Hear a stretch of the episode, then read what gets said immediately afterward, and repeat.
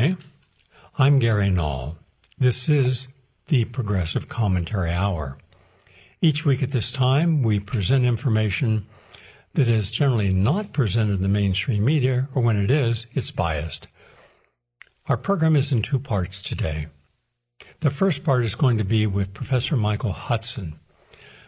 Professor Hudson is well known because he has that uncanny ability to take a look at trends, economic trends, and then see how they interconnect with different things like the Federal Reserve and raising interest rates or lowering interest rates and what people should do about best places to put their money, which are safe and which are not safe, how much debt we're accruing and whether or not we can afford to pay it, whether or not we're living a reasonable life at the level of those people who are responsible for our economic well being.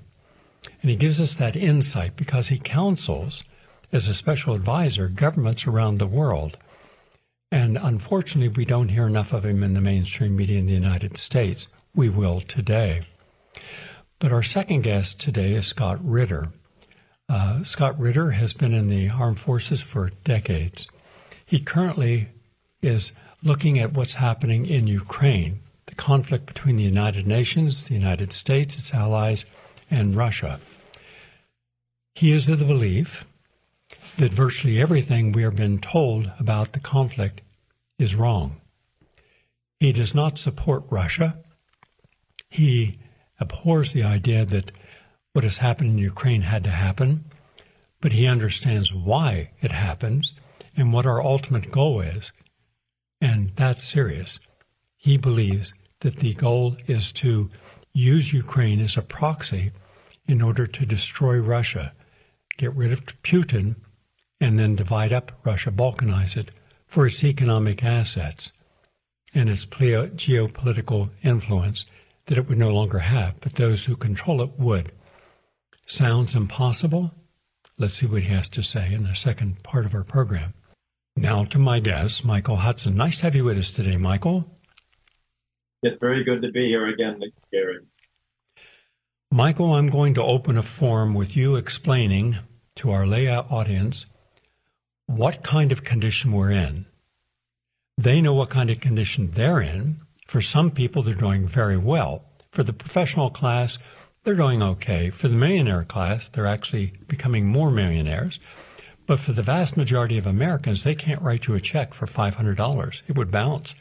They have massive credit card bills.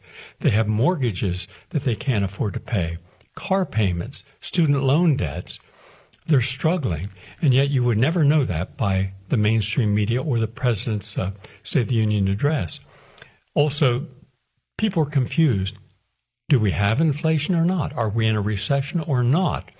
The rules seem to be changing. So you are one of the wisest persons in the United States who can answer all this for us. So I'm going to sit back like everyone else, and if you would please give us your state of the economy, honest and accurate as you always are. The forum is yours. Well, the question is who is the we who are doing well? Uh, and uh, what is the experience of your listeners when they go to the store and they see the prices rising uh, faster than their wages are growing? The uh, newspapers say that the economy is doing well because the Federal Reserve is bringing on a depression, uh, a recession. The Federal Reserve says the cause of inflation is not monopolies. It's not the American sanctions against Russia that have pushed up uh, oil prices and gas prices and food prices. The problem is that uh, labor is making too much money. Uh, and that it's only labor that causes inflation and so the way to make inflation lower is to uh, uh, uh, create enough unemployment so labor is uh, workers, wage earners are going to be desperate uh, to go to work. Uh, the Biden administration certainly buys this, and it says, well, one of the problems of rising wages that's hurting consumers so much is labor unionization. So uh, recently, when you had the rail workers uh, wanting to strike just for the right to take sick days, uh, the Biden administration refused to support them. And uh, the uh, Mayor uh, Pete uh, who's supposed to be in charge of transportation, came on strongly in favor of the railroads uh, against labor. Uh, you have uh, certainly the Democratic Party uh, allying itself uh, against labor and with the financial sector, saying if we can only raise interest rates fast enough to discourage employment, then there will be workers with less money and uh, that will probably bring down the prices that consumers have to pay uh, on the theory that uh, all these price gains are the result really of labor becoming too greedy. Well, we know that the rate of inflation is far higher than the rate of wage gains. So wages cannot be really the cost of, uh, of living. We've seen uh, in the last few weeks uh, companies doing mass layoffs 10,000 workers here, uh, 20,000 workers there in most of the information technology fields uh, in the west, uh, northwestern uh, states of America. So, uh, how are you going to uh, reconcile the fact that there are all these mass layoffs and, and, and employment is somehow going up? Well, it turns out that the government's using a mathematical model uh, for uh, allegedly uh, uh, uh seasonal variation uh, that translates the actual fall in employment to make it look as if it's a rise in employment, because that's how you, you, can use statistics to sort of what they call normalize. And their idea of normalization is designed to basically you, you decide what statistics do we want? And uh, we're going to create, create a mathematical model that produces these statistics. Well, there are a lot of alternative sources in labor in uh, uh, employment statistics. Uh, uh, Mr. Williams' uh, shadow statistics is an example. But most of all, people can just look at their own conditions going to the store. the price of eggs, the price of farm crops. Farmers are not getting more and uh, the chicken raisers uh, are not getting more. All of this is the uh, intermediary monopolies that are in charge of distributing uh, farm goods. Uh, there are only a few of them uh, that are that are around. Uh, you have uh, monopolies making uh, money hand over fist from the pharmaceutical companies, the oil companies with the profits.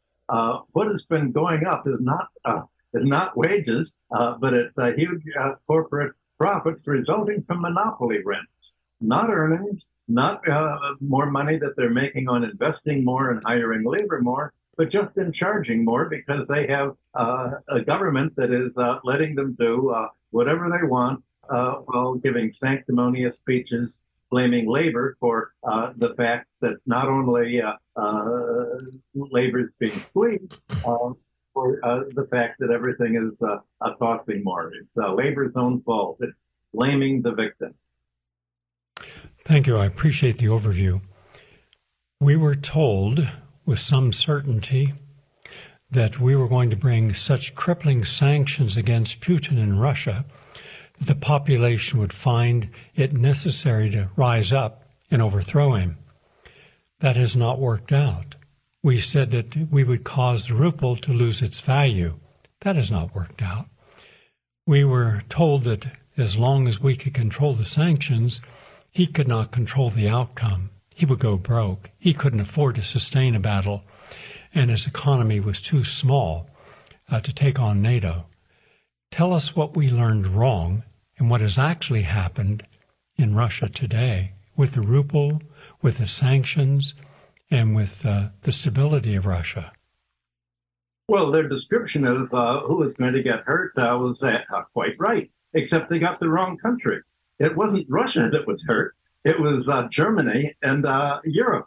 Uh, by uh, making the sanctions against Russia and by blowing up uh, the Nord Stream pipelines, they've essentially caused mass close downs of German industry, the German steel industry, the German fertilizer industry, the Italian glassmaking industry. So uh, the sanctions uh, have uh, hurt a large part of the world, but it's not Russia. It's uh, it's Europe, and you could say that this whole uh, fight in the Ukraine uh, has been to solidify control of the United States over Germany and Europe and lock Europe into reliance on the United States for its oil, its gas, certainly its arms, and its other goods, its information technology goods. Uh, now that uh, Biden has uh, passed the the favoritism law, so the result is that what's being broken up is the solidity of NATO and of Europe. some people call this America shooting itself in its own foot. Uh, the sanctions have been a godsend for Russia in many ways. Uh, when you put sanctions uh, to isolate Uh, a country's uh, uh, supplies, uh, this obliges the country to uh, essentially produce it, its own goods and replace goods from the NATO bloc and the dollar bloc with its own goods and, and with China. the sanctions against Russian imports of, of food have led Russia to become the largest grain exporter in the world. Uh, the, uh, the Russian balance of payments has gone up. Uh, instead of uh, dividing up uh, Russia, uh, President Putin's approval rating is over 80%. Putin has the highest approval rating of any other leader in the reported in the world, whereas you've just seen in Germany's election in Berlin last Friday, uh, you have the, uh, the, the NATO leaders, the uh, Christian, uh, the uh, I'm sorry, the Social Democrat Party and the uh, Green Party, the two NATO hawk parties, losing in favor of opponents of NATO and opponents of the war in, in, Ukraine. So the U.S. strategy is exactly the opposite of what it's ostensibly stated to be. And the question is, was all of this destruction of the European economy, the mass inflation of Europe, the unemployment, the forcing of uh, German industry to uh, close up shop in Europe and move to the United States or to Europe or somewhere else, or to, uh, to Russia or China or somewhere else, the destruction of the European economy had to be anticipated at the very beginning, but not stated. Uh, I worked uh, for the Hudson Institute for uh, five years in the 1970s, and any kind of a government program always had a study of the what you would call uh, the secondary effects, the external economies. I cannot believe that the government uh, didn't realize that when it put the sanctions on Russian oil and gas, that uh, of course the price would go up sixfold. And Germany is now paying American oil and gas producers six times as high a price for its gas uh, than it was uh, paying uh, with Russia. That's why its industry cannot afford to continue to be uh, uh, operating and uh, has to close down. The United States is gone, sending trade representatives to Europe and say, well, why don't you move from Kiel and from uh, Munich and Stuttgart, moved to Alabama, moved to the South, uh, some non-unionized American state, preferably, uh, and uh, produce over here because uh, the eurozone has now been turned into a dead zone. So basically, the uh, the designated enemy in practice has been the NATO, American NATO partners, not not Russia at all. We have another issue. The average American's unaware of it or doesn't understand it, and that is the movement led by the World Economic Forum and the banking community and BlackRock and other major forces to have a digital currency, get rid of cash altogether. That's something they can control. And they make it seem really good. For example, the idea of, of having a chip, small chip, the size of a a grain of, of sand, not even the grain of rice. The technology is allowed to be that small, implanted between the thumb and the forefinger. So anytime you go into a store, you don't have to worry about ID, you don't have to worry about any uh, cash, because you just pick up your shopping cart and go around, take what you want, because everything has a code on it. So as you pick it up and put it in your basket, it's automatically charged against your account. You just go in, buy what you want, and leave. People think that's great. No longer standing in line? No. not worrying about whether or not your check is going to bounce. You have enough cash. No. So they're they're selling the whole idea of convenience. They're doing the same when they put the uh, little uh, the little information system in your home. Um, Alexa, what uh, what's the temperature in Alaska today? Instantly an answer. What's the best route to drive to work today with least traffic? Instant answer. But also, every single thing heard and seen in your house from that apparatus is fed back. And that information is collated, collected, and frequently sold. Our medical records are now being sold. You have no longer privacy uh, because corporations want to know what's your state of health. And on this card that they wanted to give us for the vaccine was also your health information, not just not whether you were vaccinated or not, but everything else about your body, your entire medical history. That would so if you went to get a job and the employer wanted to know, do you have a heart condition and wouldn't hire you if you did, they would know instantly. So we've gone to the digitalization of all things. And now what I've been reading, and you'll tell us how accurate it is and why we should or should not be concerned about it, is the the bail-in system. Now I know Barack Obama signed on New Year's Eve, the last year he was in office, a bail-in policy similar to Cyprus. When Cyprus was going broke, they simply stopped allowing people to take all the money out of their accounts, except for the, many of the Russian oligarchs who got their money out, because it was a great place to store a lot of their offshore gains, uh, illicit or illicit. In any case, people who might have had $100,000, $150,000, they were limited to a certain amount. I believe it was $10,000. All the rest the bank was able to keep and use. And they sued and they lost. The banks had the right to do it. Now, I understand the banks also have the right to do it. In some banks, and I've actually seen a video of this, this isn't hearsay, where people went to a Bank of America branch. And a bunch of them, there must have been 20, 30 people in just this one area that was being filmed. And people were saying, my bank account is $1,700 short, but they won't tell me why, where the money went. Then another person says, mine was uh, also short. Then he says, how many in here have shortage? And All these hands went up, but they couldn't get information. So then the question is, what's going to be happening? And is there going to be a problem with the banks? Do they have enough money to cover people who want to withdraw their money from the banks? And if so, isn't that leading us to a big run on banks? Because people, the moment they hear that there might be a problem, and I'm not saying there is, I'm just saying what could happen, it would happen all over the world and has. And then they don't have their money. The bank has money, they have your assets and they can keep them. What do you see with this? Is this legitimate or not, and part or whole? And what should we be concerned about? And what can we do with the money if we do have hard earned savings? I'm told, I haven't confirmed it, that there's $15 trillion in retirement savings in the United States. And that's a lot of money. And there's a lot of greed. And people who know how to get their hands on that money would not hesitate, if they could, to keep it in with their control. Your thoughts, please. Well, you've asked two questions there. I want to talk about the first uh, question that uh, that you raised about uh, digitalization uh, of money and replacing cash.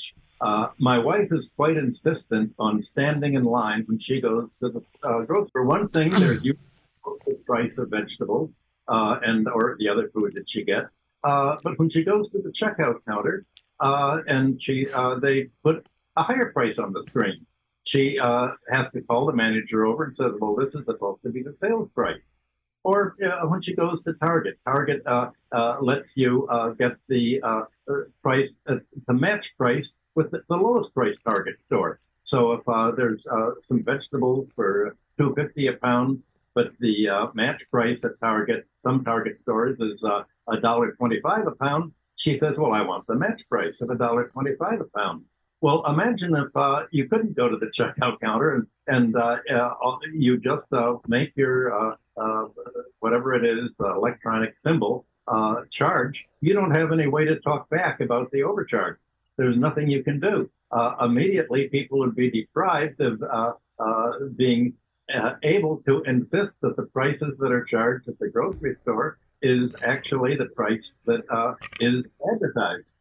Well, you can expand this to the whole idea of uh, money that, of the retirement savings uh, with the banks or with the money management firms uh, that handle them, uh, the uh, the brokerage firms. People will be tempted to put their money in whatever company promises the highest return, and the highest returns are almost always sponsored by Ponzi schemes and crooks uh, uh, is, uh, you know, put your money with us. So uh, basically, the problem is a lack of control. I think most uh, of your listeners certainly want to be able to uh, pay in cash or with their own credit card to decide exactly what price they want to pay for. They want to be able to look at the receipts when they go to the store and say, are these receipts actually what I got, or are they something else. Uh, you, would lose all of that uh, with uh, the idea of the uh, electronic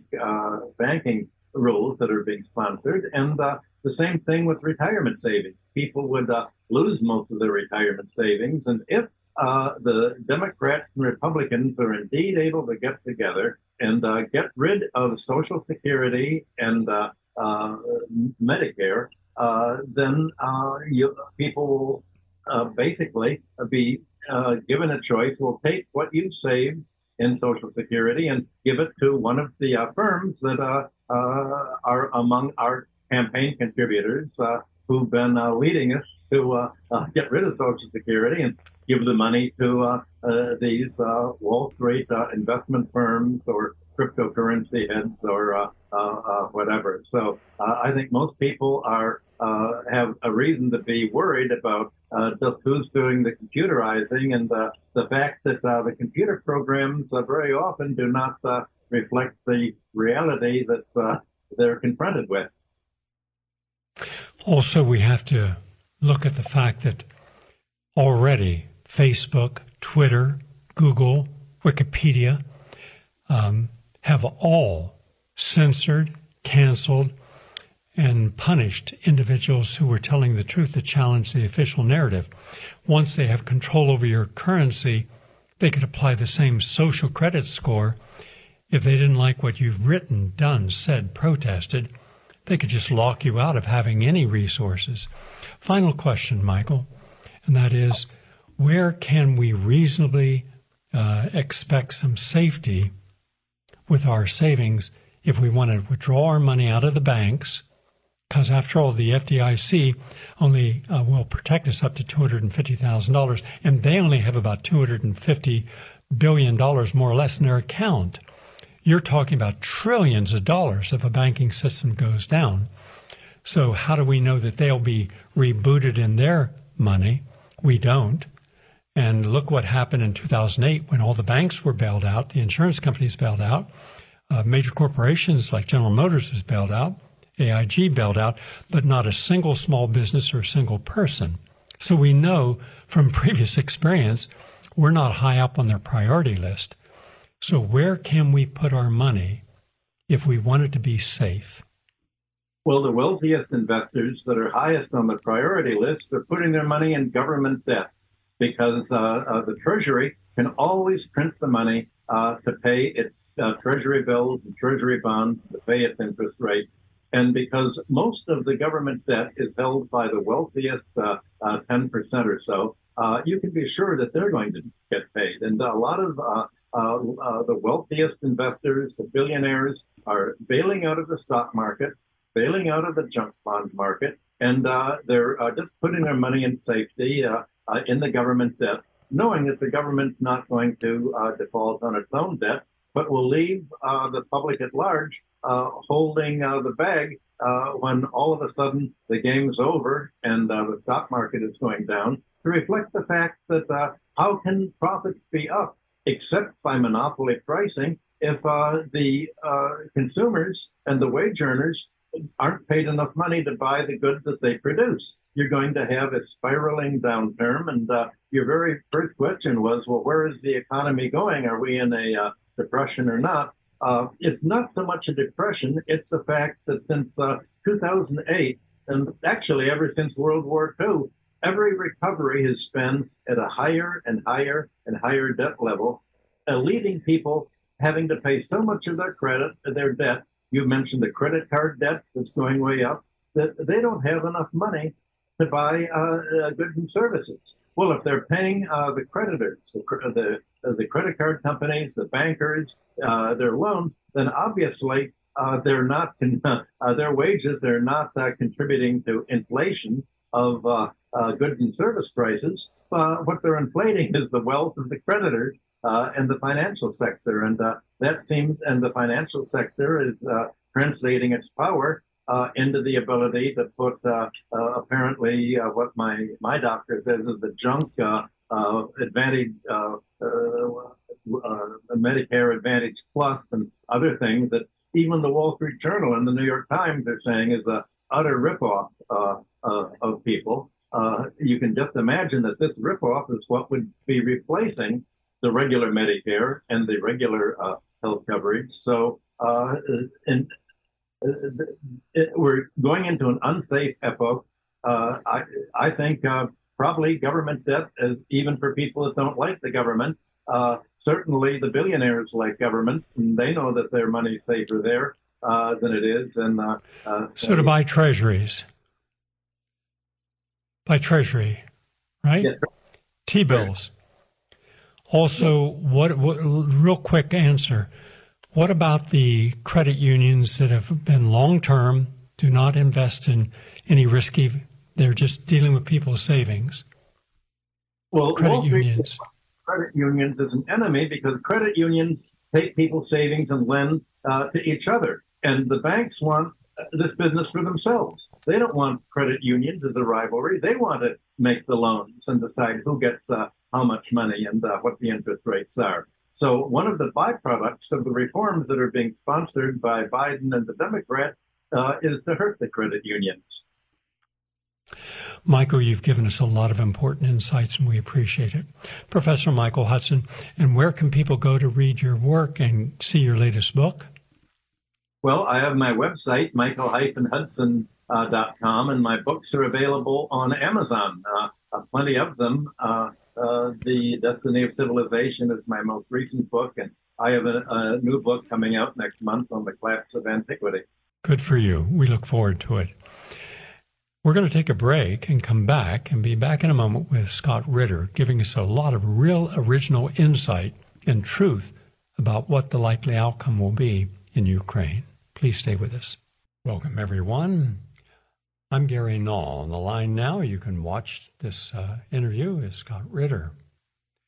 Scott has an extremely detailed background, but I'll just give you the overview that for the United Nations, he was the key person for about seven years determining the weapons of mass destruction in Iraq and other places. He served under General Schwarzkopf in Desert Storm. Uh, he helped uh, the military during the Cold War uh, against Russia and also in the Middle East. So he's a formidable analyst. And we've invited him today to discuss his perspective on what we're hearing because everything we're hearing, quite simply, is from people who have a vested interest in controlling the narrative. And everyone in the mainstream media goes along with it. You never see anyone challenging the Secretary of State or the Secretary of Defense or the White House. They just say, okay, that Russia is losing, Ukraine is winning. And I find that hard to believe based upon the other outside sources that I rely upon. Nice to have you back with us, Scott. Well, thank you very much for having me. Scott, would you take us on what you see today as what is demonstrably false in the narrative and what you see as the truth of the narrative and what the likely outcome will be before we get to the uh, point where there may be nuclear, uh, some form of nuclear confrontation, which none of us want to see happen. And I don't think Russia wants to see it, and I certainly don't believe that uh, Americans want to see it, but that doesn't mean that there might not be people who encourage that. So the forum is yours. We're interested in, in effect, your classroom on the air about foreign policy. Well, thank you very much. I, I, think the first place to start is to frame this conflict. Um, because a popular narrative here in the United States, and it's one that's uh, actively uh, promulgated by the US government and the mainstream media, is that um, Russia is to blame for this conflict, that Russia, uh, in an unprovoked fashion, carried out a uh, an aggressive invasion of Ukraine uh, without justification. Um, and if you buy into that narrative, then you are more likely to agree with the uh, solutions that are being put forward to the problem. Um, the solution of uh, you know providing Ukraine with the ability to continue resisting this unprovoked act of Russian aggression. Um, and then you also buy into the notion that Russia as a nation state needs to be confronted. Therefore, we justify the sanctioning of Russia. We justify, uh, without question, the destruction of the Nord Stream 1 and 2 pipelines carrying Russian gas uh, to Germany. Uh, we say that had to be done because we had to weaken the stranglehold that Russia had on the European economy through the provision of cheap natural gas. And we could just go on and on about all the, you know, policy objectives and directions that um, are justified by buying into this basic fundamental uh, precept that Russia is to blame. This is the biggest lie that's out there. I'm not saying that Russia is innocent. I'm not saying that Russia could not have pursued other means, but nobody has articulated this because what we do know is that Russia did not want this conflict at all. Zero. Had no intention of going to war with Ukraine. We know, uh, thanks to, for instance, Ambassador William Burns, U.S. Ambassador to Russia, who in April 2008 wrote a memorandum he called Nyet means Nyet, no means no. Uh, he was talking about Russia's red line regarding NATO's effort to bring Ukraine into NATO. And he said this would represent an existential problem for Russia that would eventually manifest itself in a Russian military incursion into Ukraine. Now, the important thing is the cause and effect relationship that's here. He didn't say that Russia seeks to invade Ukraine no matter what. He said that if NATO seeks to bring Ukraine into the ranks of NATO, that they will trigger a series of events that will ultimately culminate in a Russian military intervention into Ukraine because Russia views Ukraine as its critical sphere of influence. And yet, in November of 2008, the United States, despite the warning given to them by William Burns, worked with NATO to extend an invitation to Ukraine to join NATO, which means that the people behind that decision knew at least about the potential, if not probability, if not guaranteed actuality, that this decision would lead to war with Russia. So in 2008, the United States and NATO embarked on a policy direction that they knew could lead to war with Russia. They made that decision anyways. In 2014, um, the United States uh, undertook a regime change operation in Kiev, uh, supporting right wing neo Nazi elements, uh, empowering them to work with radical pro American elements in Ukraine politics to replace the constitutionally elected president of Ukraine, Viktor Yanukovych, and replace them with a radical revolutionary government whose sole focus was to provoke conflict with Russia. And we see this. They, the, the, the, the Maidan revolution took place in February. By April, the new Ukrainian government, which was overwhelmingly infiltrated and influenced by right wing parties such as Svoboda, uh, the right sector, a neo Nazi group that openly embraces the ideology of Stepan Bandera, a Ukrainian nationalist with close links to Adolf Hitler and the murder of hundreds of thousands of people, including tens of thousands of Jews. They declared war on ethnic Russians. Simply put, they basically said any ethnic Russian who is in opposition to the coup that took place in February is a terrorist, and they authorized anti terrorist operations. They were at war with ethnic Russians, and this triggered a series of events that led to Russia doing exactly what William Burns said he would do militarily intervening on the side of the ethnic Russians against this new neo Nazi affiliated Ukrainian government backed by the United States. Now, this conflict led to uh, a series of efforts to bring about peace. Why? Because the gambit failed. The Ukrainian military, rather than crushing the ethnic Russians, found itself surrounded um, in the Donetsk Republic, uh, or Donetsk Oblast, part of Ukraine with a significant ethnic Russian population, and 10,000 Ukrainian troops uh, faced the uh, threat of imminent death and destruction. Uh, and so the Ukrainian government prevailed on the French and German governments both of whom are NATO governments, by the way, which were part of the decision to bring Ukraine in to intervene to create what they called the Minsk Accords, a ceasefire agreement designed to save the Ukrainian army from destruction. Um, in 2015, a because the first one didn't quite take on, the 2015 Minsk II came into being, uh, ne- uh, negotiated by Petro Poroshenko, Ukrainian president, uh, Angela Merkel, the German chancellor, and uh, I think Francois Hollande, the French president, all three of them said that they wanted a ceasefire that exchanged um, autonomy for the ethnic Russians, respecting their right for language, religion, culture, uh, in, in, exchange for Russia saying that the Donbass is part of Ukraine. Um, this agreement was there. It needed to be implemented. It never was. Russia continued to push for its implementation uh, up until the very end.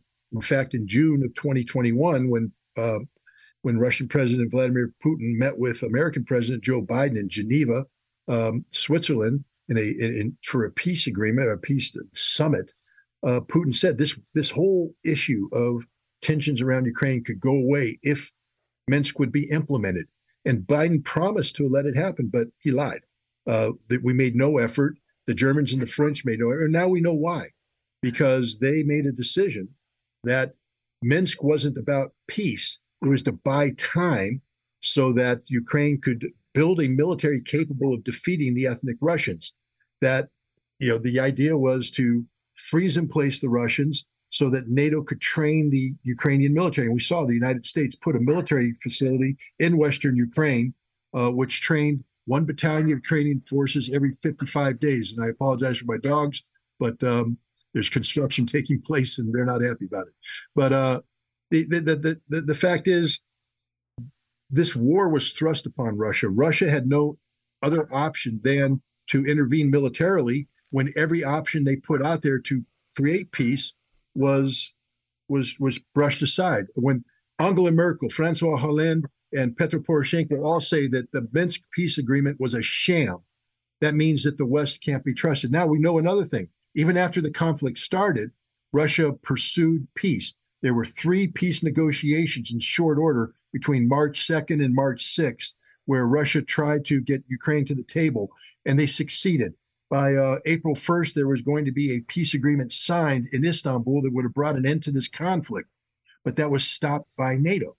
Uh, it wasn't Russia that stopped it. It was NATO that stopped this. Boris Johnson intervened to say, no, why? Because the NATO objective is to destroy Russia, not to go to peace with Russia. And a key element of destroying Russia is stripping Ukraine away from the Russian sphere of interest.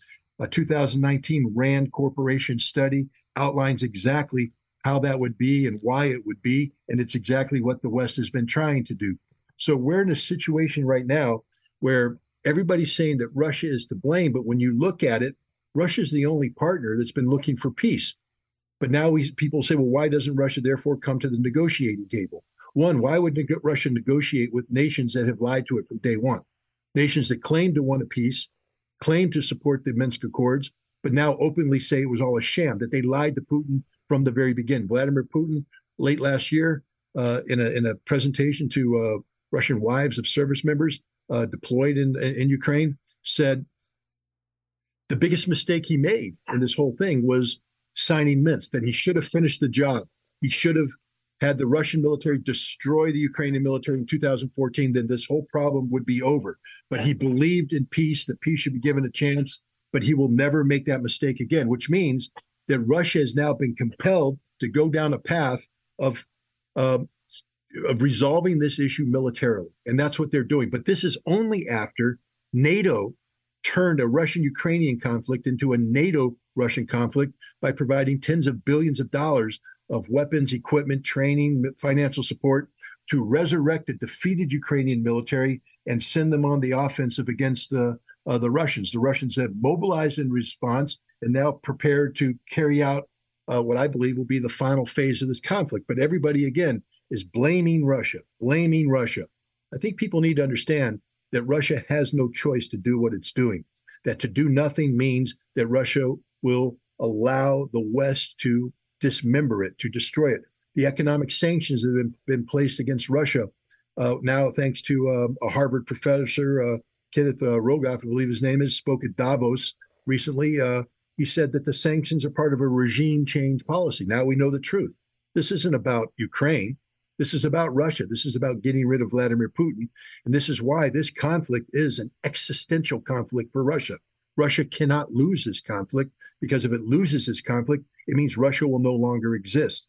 And if Russia no longer exists, as Dmitry Medvedev, the former president, said, the world will no longer exist because Russia has nuclear weapons.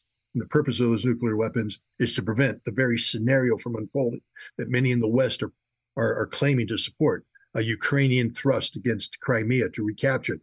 That's Russian territory as far as the Russians are concerned. The Ukrainians recapturing Donbass, that's Russian territory. Just like the United States would view any effort by Mexico to reclaim California, Texas, uh, Arizona, New Mexico, Colorado, and the other states that were stolen from Mexico back in the uh, uh, the mid 19th century as an existential threat to America, Russia will view any effort by Ukraine to reclaim the territories that have been absorbed by Russia as a result of a war that Russia did not want to fight to begin with. I appreciate that overview. Thank you, Scott. Now let's bring it up to today. Based upon what we have been recently told on a daily basis, Russia's lost the most soldiers of any time in the in the conflict year year long conflict just last week. Uh, that they're on the defensive, and that now that there's new equipment coming into Ukraine, they don't talk about who's going to service it, who's going to, how long it'll uh, take to people to learn how to use this, and why in the world would Russia allow anything that can be a harm to them when they have the satellite and the intelligence capacity to stop it in transit. Uh, it is just mind blowing that somehow Russia doesn't know anything and they're going to allow all this equipment to get to the front lines to be used against them from a strategic point of view, could you just explain now what you know? What are the pieces on the chessboard in this between Ukraine and Russia? Well, again, we we we have to understand that this is a conflict that has gone through several transitions. Um, Russia does not want a decisive conflict with NATO because a decisive conflict with NATO uh, creates the real possibility of the use of nuclear weapons. So Russia has been involved from the very beginning in escalation management. Uh, they don't want this conflict to spin out of control. Um, the West claims to be involved in escalation management, but they've escalated in the wrong direction.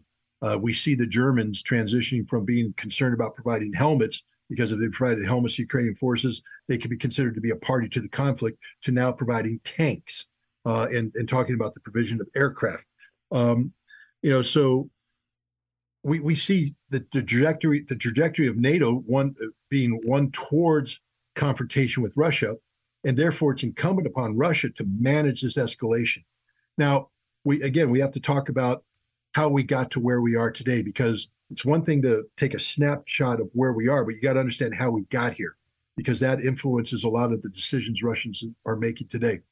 When this war started, it wasn't designed to be a long war. It wasn't designed to be a decisive war with NATO. It was designed to create pressure on the Ukrainian government to get them to negotiate a peace settlement that Russia was trying to get uh, through Minsk. That is, a recognition of the autonomy of Donbass and the um, the the annexation of Crimea, um, and they were succeeding. The Russians were very concerned about this conflict, and we know now by listening to Vladimir Putin that even though we take a look at the economic situation today, uh, Russia wasn't always certain that uh, their economy would do well in the face of these uh, concerted uh, U.S. European backed sanctions. Um, Putin has acknowledged that many of his closest advisors were talking about a 15, 20, 25 percent, um, you know, uh, reduction in the in the in the Russian economy, and this would have been potentially disastrous. No economy could go 25% without there being severe repercussions. And when you have economic, um, you know, reductions of this nature, that could manifest itself in um, domestic political unrest. Uh, this is, of course, what the, the Harvard professor was talking about: using economic sanctions to create a regime change movement in Russia. You combine that with and again, in the West, we give short shrift to this.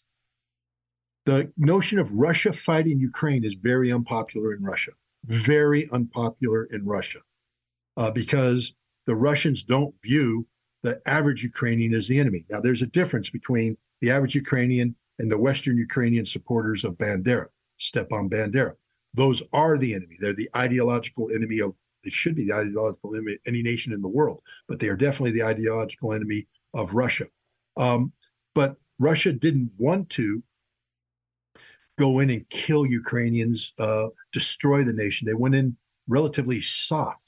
Uh, this this war was turned into a soft approach by Russia, and one of the reasons why they wanted the soft approach is they were concerned about the domestic political ramifications of this conflict. That's why they didn't mobilize up front. Everybody's saying, why didn't Russia mobilize from day one? Because to mobilize from day one could have created the very domestic political unrest that people were hoping for to remove Putin from power. So Putin is playing a very delicate balancing game economically and uh, domestically uh, from a political standpoint, where he cannot overreach. He doesn't have, he didn't mobilize, and they don't want to be seen as going to war against Ukraine, which means that while you can take out certain critical infrastructure, you leave the trains, you leave the bridges, you leave the roads, you leave the ability for Ukraine to function as a modern nation state. Um, but when NATO made the decision to turn this into a proxy conflict between NATO and Russia, uh, you know, the Russians, first of all, they had to be be very careful. They had to make sure that, first of all, that the Russian people understood what had happened. And sure enough, the Russian people understand this is no longer a fight between Russia and Ukraine. This is a fight between Russia and the collective West. That's at least in the mindset of the Russian people. Now, empowered with this new domestic political base, uh, the strength, Putin could begin a mobilization. And we saw, even with this support, that mobilization was controversial. Hundreds of thousands of Russians fled the country. Uh, there was, there was, you know, people were saying, you know, why are we doing this? Do we really want a war? But the mobilization has turned out to be successful. They now have over 300,000 troops ready to engage. They they started the mobilization of defense industry at the same time. Normally, a transition uh, from a civilian uh, based industry into a defense industry has economic consequences. But the Russians were able to manage this to mitigate those consequences so that Russian economy continues to grow. Putin talked about a 25 potential 25% reduction that turned out to be less than 2% and now the russian economy is growing uh, people have talked about the energy sanctions as strangling the russian um, economy because Russia allegedly pegs its uh, budget based upon $70 a barrel oil. And if you can keep the price of oil below $70, you starve the Russian economy. Well, to prove how wrong they are, uh, the Russians, despite the fact of these sanctions and a war, a war that is very expensive, Russia ran a $38 billion budget surplus last year, meaning that everything that was designed to strangle the Russian economy, the Russian economy has grown. It has backfired. This again gives Russia more strength. So when we talk about today, Russia, why isn't Russia interdicting? Well, Russia is interdicting now. Russia has said, we're going to take out the bridges. We're going to take out the rail lines. We're going to take out the roads. There will be no free pass because Russia is finally empowered economically and empowered politically to turn this into a war against Ukraine because it's no longer, Ukraine is no longer Ukraine. I think people need to understand that. There is no sovereign Ukrainian state anymore. Ukraine is a de facto proxy of NATO, and you need none other than the Ukrainian Minister of Defense to tell you this. And here's one of the uh, ironies. Uh, there, there was something created called the Center for Countering Disinformation. It's a uh, it's an arm of the Russia of the Ukrainian presidency, uh, funded by the United States, backed by the State Department, and they have created a, a blacklist of um, Russian propagandists. I'm included on this blacklist, which is sort of disturbing as an American citizen to have my taxpayer dollars uh, go with the support of the State Department to create an entity designed to suppress my free speech. You don't have to agree with me, but I think everybody should agree that I have a constitutional right to speak. But apparently, the Ukrainians say no. The number one sin that I was accused of by the Ukrainians, number one, was that I called the conflict back in March a proxy war between NATO and, and Russia. They said it's not. This is a Russian invasion of Ukraine. Well, the Ukrainian defense minister has come out last year and said it is a proxy war between NATO and Russia, and Ukraine is a de facto member of NATO. Exactly what I said, but he said it now. So I look forward to his inclusion on the same propagandist list next to my name. But uh, my point is that this war is very much a proxy conflict. The Russian people know this, and Russia is now going to begin to take the measures necessary uh, to block these shipments. Had they done this earlier, it would have led to an escalation, the potential of escalating the conflict prematurely and getting NATO sucked in. Russia is embarked on a course of action that's designed to allow it to prevail militarily while at the same time ensuring that they don't unduly provoke NATO uh, to generate a NATO uh, intervention because that could lead to a nuclear conflict. Final question. Given all that you've said, it would seem, even to someone who is functionally unaware of this difference in power, that Russia has the intelligence, the satellites, they have the Air Force, and they have all their special special uh, departments, but they haven't, to my knowledge, they haven't even used yet uh, their cyber warfare capacities, which is formidable, just like the Chinese.